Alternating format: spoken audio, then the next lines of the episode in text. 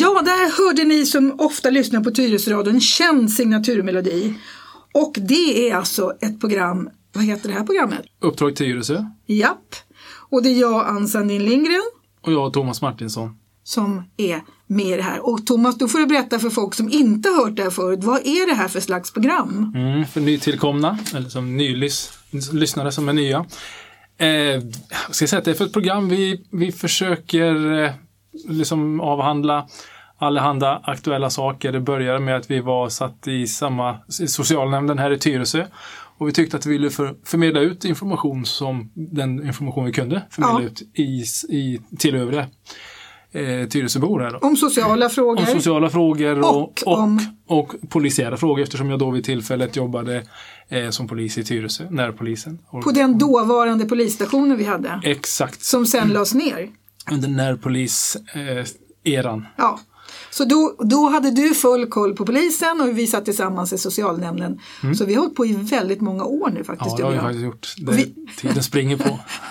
Vi har en egen podd också, vet du om det? Som heter Uppdrag Tyresö. Så ni som har, är duktiga på poddar kan gå in och, och eh, lyssna där. Mm.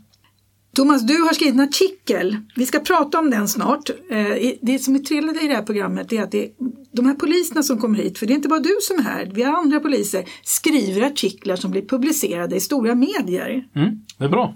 Vilket stort media har du blivit publicerad i? Eh, det var Göteborgs-Posten under debatt, eh, GP-debatt, Ja. som eh, eh, tog in min artikel. Ja, men innan vi går dit så ska vi ta lite aktuella saker. Du jobbar ju idag med vad då? Jag jobbar som polis. Jag jobbar inte i Tyresö längre utan det är i stan. Men jag jobbar med eh, ja, det kallas för gods. Vi eftersöker gods och spanar efter stulet gods och eh, olika ligor som stjäl och andra som stjäl. De försöker avyttra det de har stulit eh, på olika ställen. Det kan vara pantbanker, det kan vara andra handlare, det kan vara så att det går utomlands och så vidare. Då, Ja. Vårt jobb är att försöka helt enkelt eh, spåra godset och återföra det till eh, målsäganden om det, går- om det går.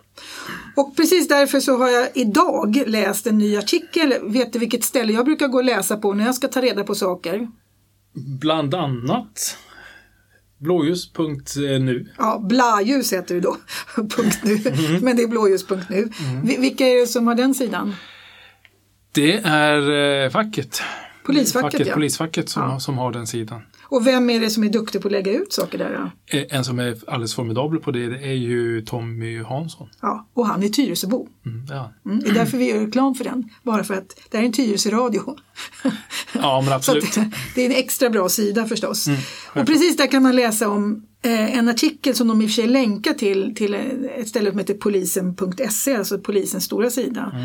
Och där håller man på att ta reda på när en tjuvliga kommer till Sverige och systematiskt börjar plocka värdefulla varor i butiker. Hur mycket som butiksägarna blir av med och framförallt då vad blir straffet och så vidare. Vet du hur mycket när de då tar fast en sån här, det kanske du vet, Eh, om de när de hittar skor och kläder och väskor och plånböcker. Gissa hur mycket pengar det är man, mycket värde det brukar vara på de här tjuvgodset eller vad man ska säga. Oj, rent generellt så omsätter ju bara ligor och andra som stjäl så alltså det är miljonbelopp. Ja, Det är ju många, många miljonbelopp och det kan vara vid, vid, vid en händelse, vid ett case eller så Ja. säga, så kan det uppgå till många, många hundratusen. ja. Och det här är alltså, de tog fast någon liga där de åkte in och åkte ut, alltså snabba grejer. Mm. Och det, liksom, de här lyckas få, få med sig saker för 400 000 kronor utan då är de bara här en, en eller annan dag. Absolut, så är det. De Mm. gör eh, snabba rider och sen så tar de det. De har något ställe där de lägger en någon lägenhet eller på något sätt så och sen så är det prånglar de ut det på ett eller annat sätt eller omsätter det på något sätt. Och, och det är inget svårt att ta ut varor i Sverige, eller hur? Gränserna, Ja. det finns ju ingen koll på gränser alltså tullen- ut i Sverige. Nej, men tullen har ju väldigt eh, eh, små resurser och väldigt svårt att kunna göra ett riktigt effektivt jobb. Det handlar om eh, resurser som regering och, och riksdag måste skjuta till för att Ja. vi liksom ska kunna vara trovärdiga längs våra gränser. Ja, och det var ju någonting man, när man gick med i EU-samarbetet så skulle man ju inte ha några gränser. För man tänkte ju liksom att det var ska gränslöst inom Europa. Mm. Men nu har vi ju faktiskt väldigt mycket kriminalitet som rör sig mellan länder. Ja, ja, ja, Och Sverige är ett, ett av de länder där det är väldigt lätt tydligen. Väldigt lätt och dessutom har, har man ju fått smisk på fingrarna duktigt av övriga länder, de som ingår i Schengen. Så när man har gjort en utvärdering så har man kommit fram till att det är i Sverige som det är. Eh, Sverige har en väldigt dålig koll och kontroll över sin gräns. Nu Ja. vet jag att Polismyndigheten har de har ju försökt att, eh, de har ju anställt och de jobbar med att en, en process, en organis, organisera för att vi ska bli bättre. Och det, Ja. är, det är en process som pågår. Men eh, Sverige var mer eller mindre sämst i klassen på det här och det pekades på att Sverige i synnerhet då hade väldigt dålig eh, gränskontroll. Mm. Och det märker du också av i, ditt jobb då när Ja. att du håller på med tjuvgods? I synnerhet, just för det är ju det är nästan som man kan känna som att det är som fri lejd ut och in. Mm. Det är verkligen otur om de ska bli påkomna och eh, bli ertappade. Mm. Sen, men, sen- men att vi, polisen håller ju på att om, organisera och försöka få det att bli bättre men det tar tid, det, är ingen quick fix. Nej.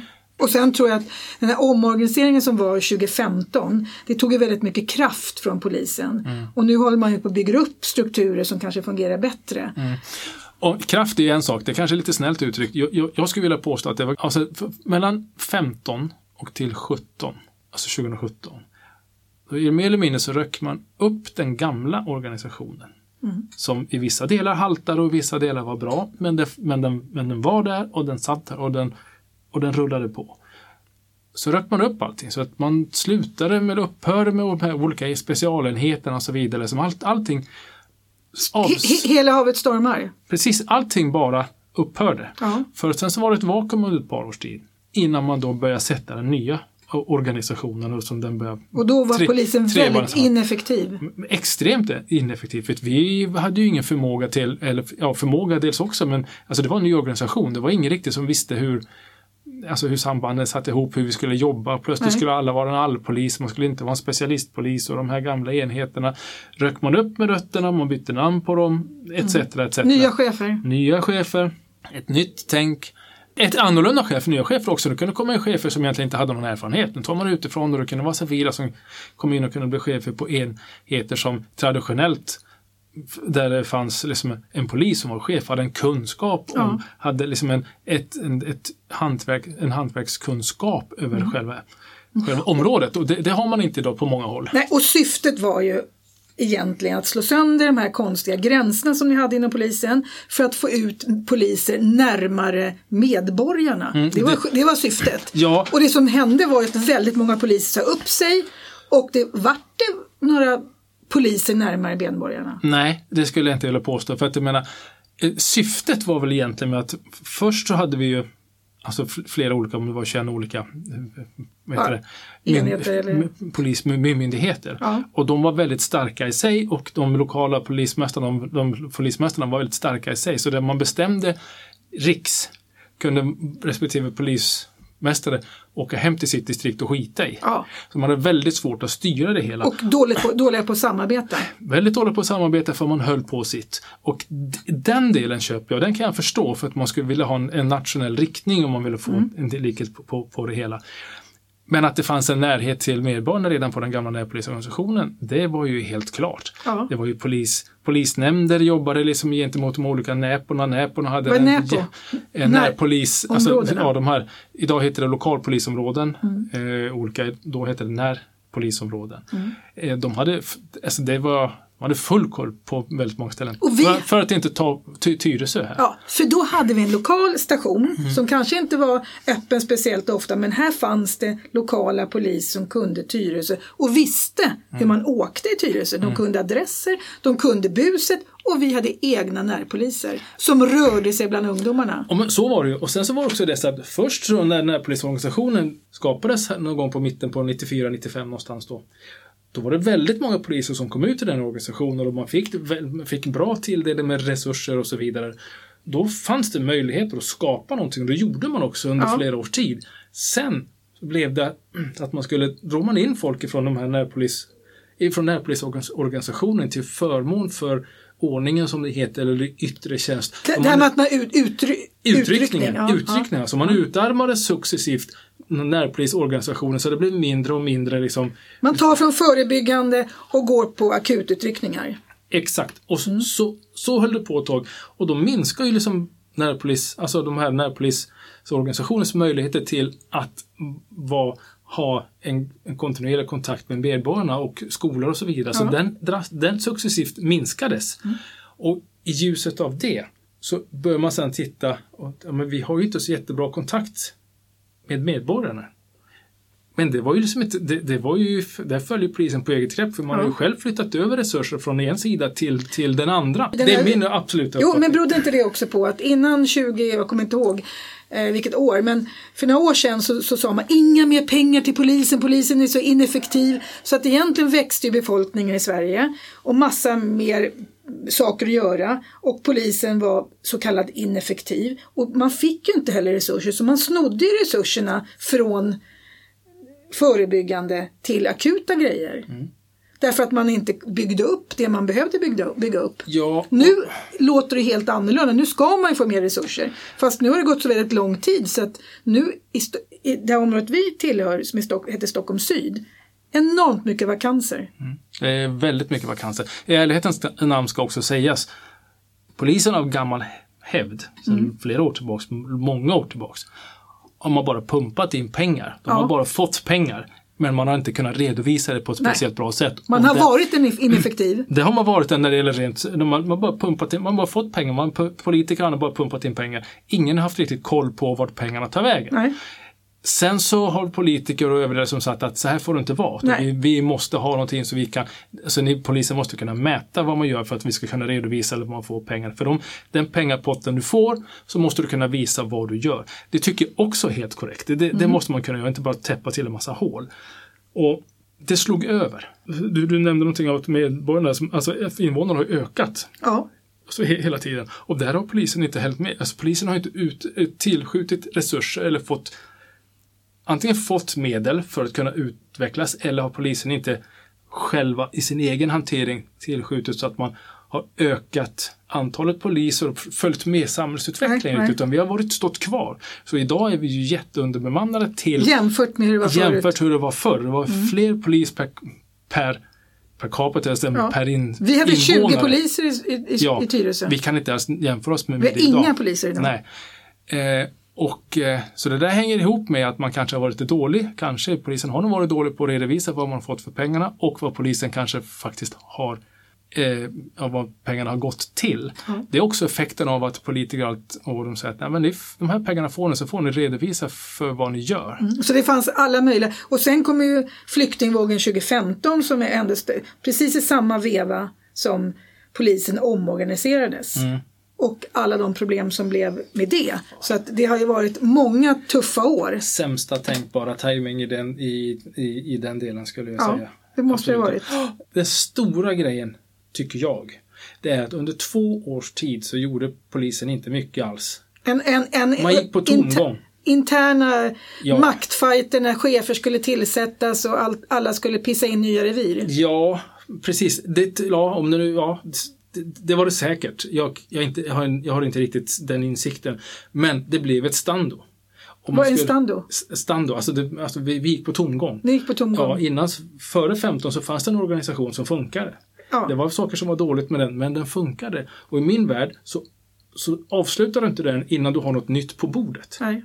Utan för mig så, av, så, så smyger man igång den nya organisationen. Man, man gjorde vartefter. alla fel när man gjorde. alla fel som du kunde göra. Under de här två åren så tappade verkligen polis, polisen kontrollen över eh, säga, droghandel, eh, enormt mycket. Ja, för då hade man speciella poliser som bara ägnade sig åt trafikpoliser eller narkotikapoliser eller Så kallade rotlar som var, rotlar. spec- Ja. ja, som var och, och när de då plötsligt skulle ut och åka radiobil så ledsnade de. För sen skulle massa människor ut och åka radiobil. Ja, Och man- så sa de upp sig och hittade bättre jobb. Exakt, man tog ju död på eh, engagemang och allting. Ja. Så det är många som många söker sig till de här för de har ett specialintresse. Det här med allpoliser, det tror inte jag en sekund på. Heter Tyvärr. det allpolis? Ja, eller man hade som det att polisen skulle göra allting. Ja. Och det blir aldrig bra. Nej. Det här är frågor som vi har diskuterat under alla de år för att vet om att vi har hållit på ända sedan 2015 faktiskt. Med ja, det har gjort. Men det engagerar ja, fortfarande. Ja, ja, vi är fortfarande lika jävla upprörda, eller hur? Mm. Nu ska jag inte svära för det har jag fått klagomål på att jag ibland gör. En annan sak som jag tänkte ta upp innan du får berätta om din artikel det är att i Tyresö, den stora frågan här just nu, det är våra bilbränder. Eh, I början av oktober så tror jag man räknade ut att 62 bilar hade skadats i samband med bilbränder.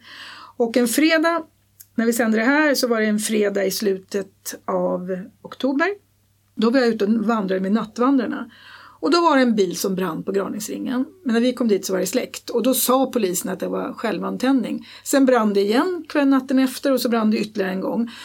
Och det brinner bilar och sen står det liksom att ja, det kanske är självantändning. Och för mig, när jag säger det till min kar att det verkar som bilar självantänder nu för tiden. Då skrattar han. Nej, bilar självantänder inte, säger min, säger min kar. Så det är väldigt undligt egentligen, för polisen går ut då med att det här är inte anlagda bränder. Och då blir ju folk ganska ilskna på sociala medier. Därför de tror inte att det kan självantända bilar flera nätter på rak. Folk är inte generellt dumma i huvudet. Nej. Eh, så, och men i, i, min värld, i min värld också. En bil som står still, som är helt avslagen, som inte har någon strömkälla, inte har någon, någon som helst strömkälla till. Den självantänder inte bara. Nej. Nej, och visst, jag ska, man kan väl lämna någon procent öppen för eh, gäller att vara ödmjuk inför sin okunskap. Eller ja. Finns det någonting som heter, om det nu finns, kan vara någonting. Men jag menar, det är kanske en, det känns som att det är en på, inte vet jag, 500. Mm. Som skulle göra det. Så att det är en och sen så en till och en till skulle göra det i. Det, det är liksom... Nej, det känns... Det känns, det känns som en konstruerad mm. förklaring. Men, men, vad är orsaken till att i Sverige så har vi så mycket bilbränder? För det är bara att slå upp nyheterna så läser man om det här och till slut så är det, det bara försvinner i mediebruset. För det är så mycket bilbränder. I Uppsala har det varit stora längor som har brunnit. Vad är det här med bilbränder för någonting? Jag, jag kan inte riktigt säga om, om vi är så jäkla unika egentligen. Alltså om man tittar på andra länder så gissar jag att de också har det. Eh, jag törs inte säga, men, men om man nu ska titta på sig själv så är det förhållandevis mycket och för, under förhållandevis ganska lång tid som det har pågått. Men jag tror att det är en effekt utav att polisen har, vi pratar om de här två åren, eh, runda slängar som man släppte och då gav man väldigt mycket utrymme till gäng och alla som tog över droghandel och allting så man kunde hålla på ganska fritt för det var fri handel på många allmän, allmänna platser. Och så har det varit på vissa platser även här i Tyresö? Ja, och så har det varit och är det väl till viss del fortfarande. Och när då polisen är börjat försöka ta tillbaka det här eh, vakuumet och jobbar på det och på valda ställen är effektiva och framgångsrika i det. Då är det ett sätt för många att protestera eller visa att vi är inte oss oss kan Någon slags liksom hämndaktion? Ja, det, det, hämnd, oss kan inte komma åt utan då hämnas vi genom att bränna, liksom bränna vi, bilar. Vi äger området? Precis, det är ett sätt att uttala att ni, ni kan liksom inte få bort oss härifrån utan det är vi som äger, vi som mm. äger området och visst ni kan ta ett visst antal hekto eller vad det nu är, kilo narkotika men det här är våra domäner, vi ska vara kvar här. Mm. Och eh, jag tror att det är en en orsak till effekterna utav till det som händer. Att mm. polisen på i vissa delar är framgångsrika och lyckas med det. Mm. Och då skapar man det är jag, vad jag tror. Jag pratar med finns en säkert fler. Ja, jag pratar med en kamrat som ska flytta utomlands nu. Eh, och hon berättade att det land hon ska väl, ha valt, där är det väldigt mycket mer polisnärvaro Eh, det vill säga det går runt poliser på dagtid och på nätterna så åker det polisbilar. Eh, och många, men det måste man ju säga som Tyresöbo, man ser ju väldigt lite poliser som bara rör sig utan ser man en polisbil idag så är det utryckning, då är blåljusen på. Mm. Så för mig är polisbilar nu inte trygghetsskapande utan du vet att nu händer det någonting. Och det så var det inte heller förut. För då såg man polisbilar eller såg Claes Stjernström eller Claes Ursing gå omkring i centrum. Men det här är också någonting som är knas tycker jag. Att man, man räcker inte till till det här. Nej, så, så här är, är det ju också att väldigt många poliser, inklusive jag själv, i den nya organisationen, bland annat. Man tappade man, man tappade engagemanget. Och eh, alltså man, man, gick in, man gick in i ett mörker. Folk som hade, var ju jätteduktiga på sina specifika intresseområden. Och stolta över att vara poliser. Narkotikapoliser, trafikpoliser, ungdomar. Men de var riktigt taggade och riktigt duktiga på att jobba med det. Fick plötsligt inte göra utan man rev sönder alltihopa det där. Och under lång tid så fanns det liksom ingen enhet. Man tryckte in dem i, de skulle köra radiobil fast de inte hade dugg lust med det. De skulle in i några andra enheter och man smetade ut allting. Ingenting fick sticka ut som någonting speciellt utan allting skulle med i någon slags all, allsörja. Och eh, det, det dödade väldigt mycket engagemang. Det, det dödade mycket, mycket mer än vad folk och eh, eh, kanske chefer, vad vet jag, i gemen har tänkt sig att det skulle göra. Folk har hoppat av och slutat i strömhopp med jämna mellanrum. Och det, det är också en väldigt problematik. För att även om man fyller på, så om, om de erfarna poliserna slutar, liksom, därför att att vara polis idag innebär att man har en helt annan arbetsmarknad, speciellt om man är ung polis och välutbildad. Då Och de, man, de, de lite yngre nu som har börjat, börjat få ett antal år har ju, kommer ju ofta från andra akademiska utbildningar redan. ja, och de har ju en ganska lång utbildning som, Absolut. för, att bli polis. Mm. Ja. Absolut. Så Och de får mycket bättre betalt arbete någon annanstans. Ja men absolut. Och det handlar ju om pengar. Det handlar ju om lön till syvende och sist. Det är inte tu tal om att det är lönen. som Och arbetsmiljö. Arbe precis, lön och arbetsmiljö. Det är det som gör om man Absolut. stannar eller inte stannar. Definitivt, men har du en hög lön Mm. eller en ja, hög lön eller en lön som man tycker motsvarar liksom det man utsätts för. Mm. Då kan man stå ut med över en längre tid arbetsmiljö. Om man ser att det kommer att bli bättre. Om man ser att man, ja pre- precis, det, dels det, men också om man får betalt för det. Mm. Men har du en dålig arbetsmiljö och du dessutom är underbetald, då kämpar du, det är många som inte kämpar kvar länge alls. Nej. Men naturligtvis så är det både arbetsmiljö och lön. Det. Och För man utsätter sig för en- enorma risker idag också. enorma risker, Ja. du utsätter dig för eh, Dåliga Alltså, arbetstider. Mm. Yt, yttre risker. Men du får också ri- risker för att du är dålig med sömn, dåligt med återhämtning, eh, slitage i relationer, Mm. eh, allting. Det, det är också riskmoment. Fast det kommer ju liksom mer inifrån. Ja. Så att du har ju det som riskmoment och slitage. Och då, då är det lätt att sätta sig på ett kontorsjobb som säkerhetschef på någon mindre firma. Såklart, och få 10-15 tusen spänn mer i månaden Mm. eller kanske få 7-8 tusen spänn mer i månaden. Men det är det det handlar om. Liksom. Och där har ju liksom då politiker sånt där, man har ju inte velat i, liksom fixa till eh, en, ja, en quick fix, om man nu skulle säga så. Att En så. quick fix skulle kunna vara att höja polislönerna så man står ut ett tag tills man har fått in alla de här nya poliserna. Exakt. Ja. Istället, för, istället för att man då ska vänta och ha den här långa tiden tills lönen går upp så kanske man skjuter till pengar och så bygger man strukturen Ja. efteråt. Så kommer folk att stanna. Och så stannar folk och sen så, så behöver man inte För få det kommer in väldigt mycket bra poliser nu. Men för de här unga poliserna är ju ofta ganska duktiga därför de, är ju liksom, de har ju tränats länge och det är ju smarta människor. Ja, alltså det kommer ju in men det går ju alldeles för sakta. Ja. Eh, och sen så när de har kommit in så är det, det är inte bara att du ska kliva in i en uniform och så ska du ut och jobba. Du saknar rutin, du saknar känsla, du saknar timing och du vet inte riktigt hur du ska ta tag i det. Om det bara är för att du ska hålla ett staket eller en batong och hålla linjen. Då kan du ha, då, då kan du ha ett, en, en, en galt som står bredvid dig. Du behöver inte tänka alls. Men det är så mycket mer än det. Eh, så att det är av största vikt att man inte tappar folk. Vet du vad Thomas, när du och jag sätter oss och pratar då tänker jag nu tar vi en liten kort inledning här. Ja, nu har vi hela, nu har i stort sett hela programmet gått till en kort inledning.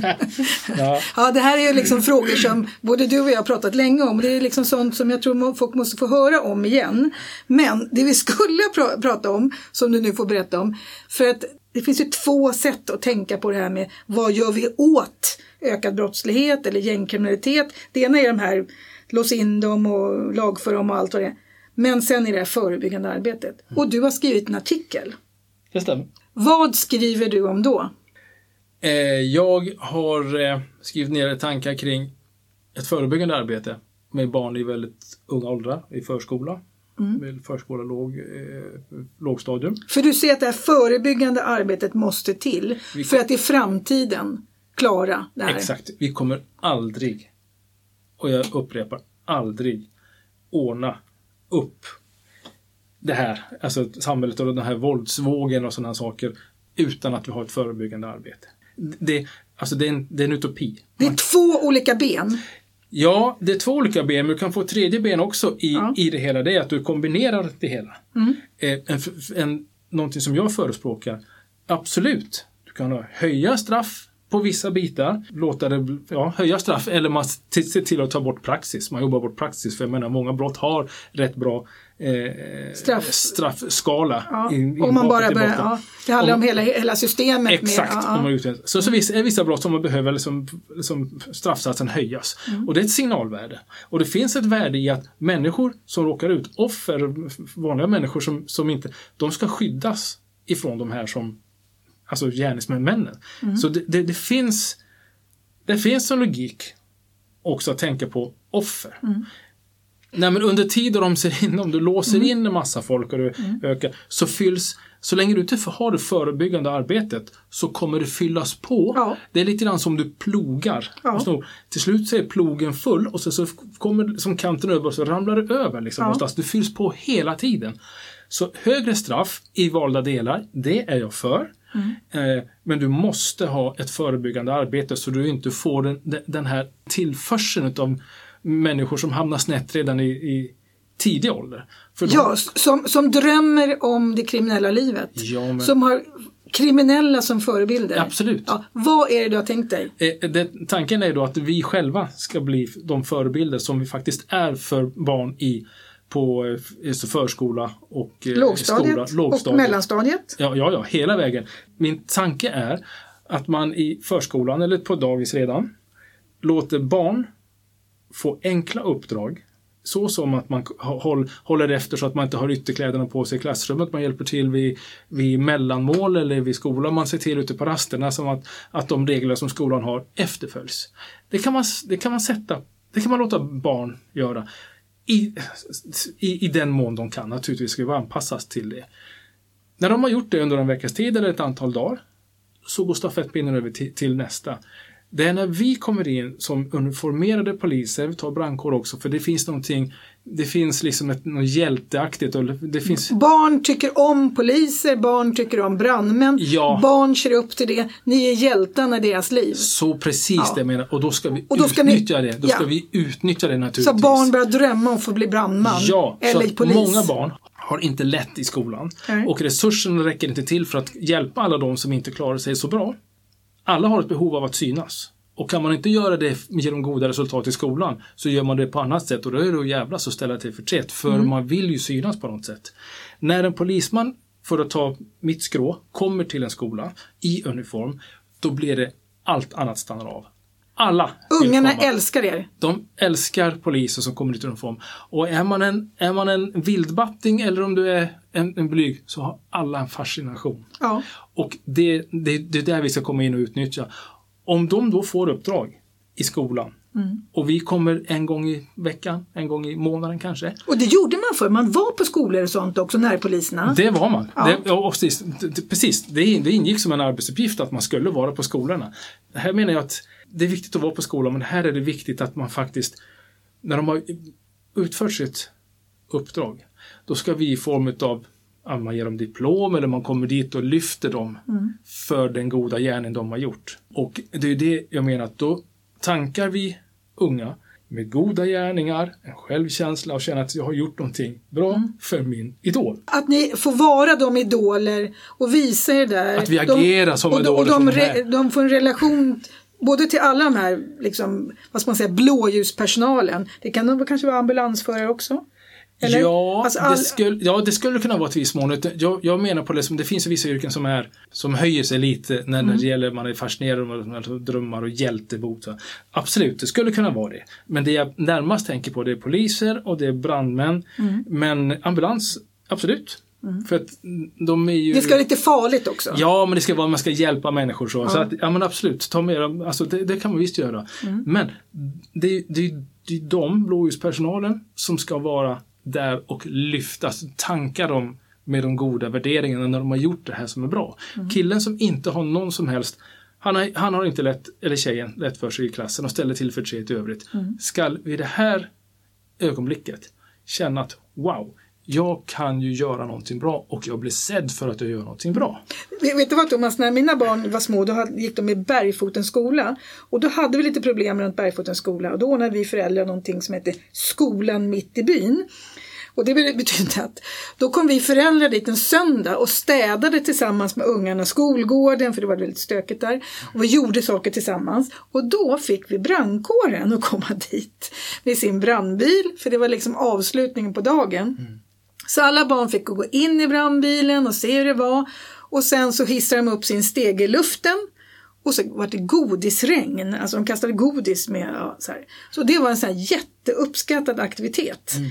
Och liksom det här med att, att, både föräldrar och barn ägnade sig åt, vi sydde gardiner till skolan, vi gjorde liksom fysiska saker tillsammans med barnen i skolan. Så, både, så att ungarna såg att här är mina föräldrar och alla andras föräldrar, vi hjälps åt, vi och fikar och sen kommer brandkåren. Det där var en väldigt bra grej. Alltså sån här liksom skolan mitt i byn, vi bryr oss om vår skola mm. och då var det mindre sabotage, nedskräpning, Alltså alla sådana aktiviteter är väldigt positiva. Jag tror också att de är väldigt positiva. En viktig sak här som, är, som för mig är viktigare är att det är en jättestor skillnad på det jag menar på att vi är där för att lyfta dem i det de har gjort. Okej. Okay. Alltså, Aha, grejen, är, då, grejen är att de får uppdrag. Okay. Och när de har genomfört uppdraget så kommer citat, situationstecken, deras hjältar dit och Ge dem det. ser dem, säger fantastiskt. Mm. Jäklar vad du har varit duktig, det här är jättebra. Och så, så ger man dem den här credden för det är någonting de har gjort. Mm.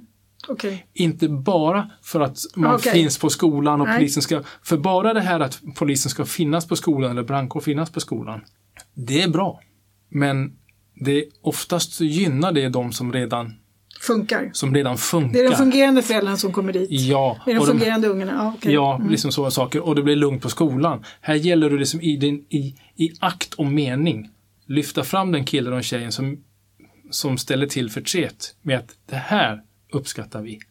Och det, det är den lilla skillnaden liksom som, jag, som jag menar är viktig. Mm. Inte bara vistas på skolan, utan du faktiskt riktar in det på ett här och får en klapp på axeln för att du har varit så duktig med den här uppgiften. Mm. Sen följer man upp, inte bara i förskolan eller lågstadiet, sen eh, ska man ha en kontinuitet naturligtvis. Mm. Upp till den åldern någonstans där de börjar intressera sig för tjejer, mm. pengar och bilar.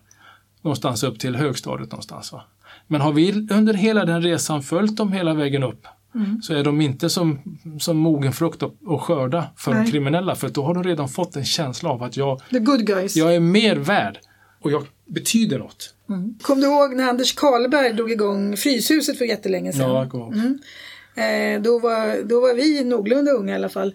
Då lyssnade jag på Anders Karlberg och då pratade han om Fantomen, för på den tiden läste vi Fantomen var liksom, ja, ja, cool. Och då sa, då sa Anders Karlberg, för han tog dit alla strulungar till, eller strulungdomar till Fryshuset och så frågade man hur får du dem då, det var Lugna Gatan och alla de här projekten, hur får du dem att, liksom ändra stil, alltså från att hålla på med kriminella. Då sa han så här, fattar ni inte?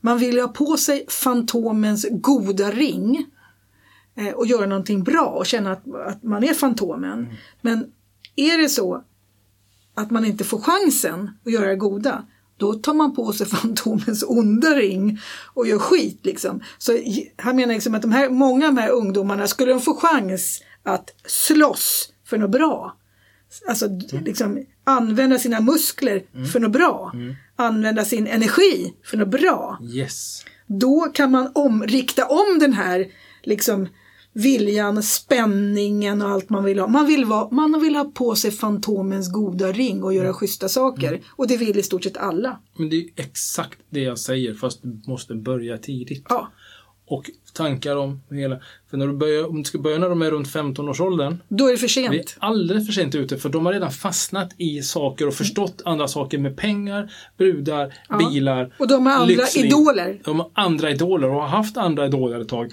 Det är alldeles för sent. Ja. Det, och jag kan tycka att de här insatserna som man gör med SOS och med hela alltihopa, det är insatsgrupper hit och man gör massa projekt. Det, tanken är jättefin. Men det, det är ett extremt effektivt sätt att elda pengar. Det är tillfälliga saker, det finns ingen kontinuitet. Nej men det är inga kontinuitet. Sen så projektet, sen efter ett år, eller ett och ett halvt eller två år, och då slutar projektet. Ja, exakt så är det. Alltså, De här och- projektgrejerna bara Precis. öses ut. Ja, och när är de då? Är de 17? Om man fortfarande har kontakt, en halvkontakt med den här eh, li- lite kriminella Mm. världen liksom, under, alltså sen, när, sen när det här släpps. Ingen uppföljning, ingen styrning efteråt. Då är de helt ute, de är helt öppna för den kriminella världen. Så att vi måste ha långsiktighet i det. Ja, och egentligen så säger ju både förskolepersonal och lågstadiepersonal att de vet vilka ungar som kommer att gå snett. Nej? De har sagt det i flera år. De har alltid sagt det. Åratal, ja visst. De vet ju det. För de vet ju vilka resurser de har. Ja. De får inte fler resurser. De Nej. kan inte hjälpa Kalle eller Adam Nej, eller nej. eh, Signe eller vad hon heter där. Utan de får minimera ska, skadan de gör Ja, på skolan. För de måste ju vara på skadan. Mm. Hårt uttryckt. Men de minimerar det för övriga. Liksom så. Det är bara en vistelse för dem. Thomas, vi lägger ut en länk till din artikel så folk kan läsa den artikeln. Har du fått någon respons på den ännu? Ja, jag har fått respons på den och eh, det är ju väldigt, väldigt bra respons. Eh, alltså på alla håll och kanter. Alltså det är inget unikt jag kommer med. Nej. Nej, inte, inte på något sätt. Så folk eh, förstår det här. Jag, jag har satt, fått ner det på pränt Bra. och skickat ut det. Liksom så. Men eh, jag har fått, jag har fått oerhört, oerhört bra respons på det. Ja. Thomas, vi hann inte med allt vi skulle du, prata om idag för att det, så är det med dig och mig att så fort vi sätter igång så hetsar vi upp oss och blir uppeldade. Ja, och kommunikationsenheterna. Ja, det, det, det, sk- det skippar vi. Tänkte skip- på att- vi tänkte- skippar det. Ja, för nu har faktiskt våran, nu är våran programtid redan slut. Mm. Men Thomas, du får komma hit mer för vi ska prata mer egentligen om sån här Vi, får, vi måste ta en Ja. del, del två i det hela. del två i det hela. Mm. Tack så mycket. Ni har alltså lyssnat på Uppdrag Tyresö som görs av mig, Ann Sandin Lindgren. Och mig, Thomas Martinsson. Och Thomas är alltså polis och jag är bara allmänt eh, frågvis Kunnig. och ja, kunnig. Jag är numera bara upprörd. ja, jag är kunnig tack vare att jag pratat med dig och många andra poliser. Jag tror vi har gjort en 40-50 program i den här serien. Mm, och du kunde för att du är samhällsengagerad och du har hängt med, liksom, du har ett, eh, liksom ett engagerat liv, både politik och jobb. Ja, och jag tycker liksom att det här är enormt viktiga frågor. Mm. Och jag tror det är viktigt att vi man vågar stöta och prata om saker som, Ja. som känns lite tabu ibland. Ja. Och våga ta Ja. och lyfta. Det är så viktigt att öppna det där. Ja, Thomas, och det, det som är bra med dig, du är en person som är frispråkig. Du pratar från hjärtat. Det, det är jag Ja. glad för att du gör. Ja, och det, det, det kan jag inte göra någonting åt utan det är så det är. så det är. Ja. Så att ni alltså lyssnar på Radio Tyresö 91,4. Hoppas att ni fortsätter lyssna på våra program. Och om ni inte har kollat det så är vi, har vi faktiskt en egen podd som heter Uppdrag Tyresö. Och bilden där, det, då, då ser ni Thomas och mig.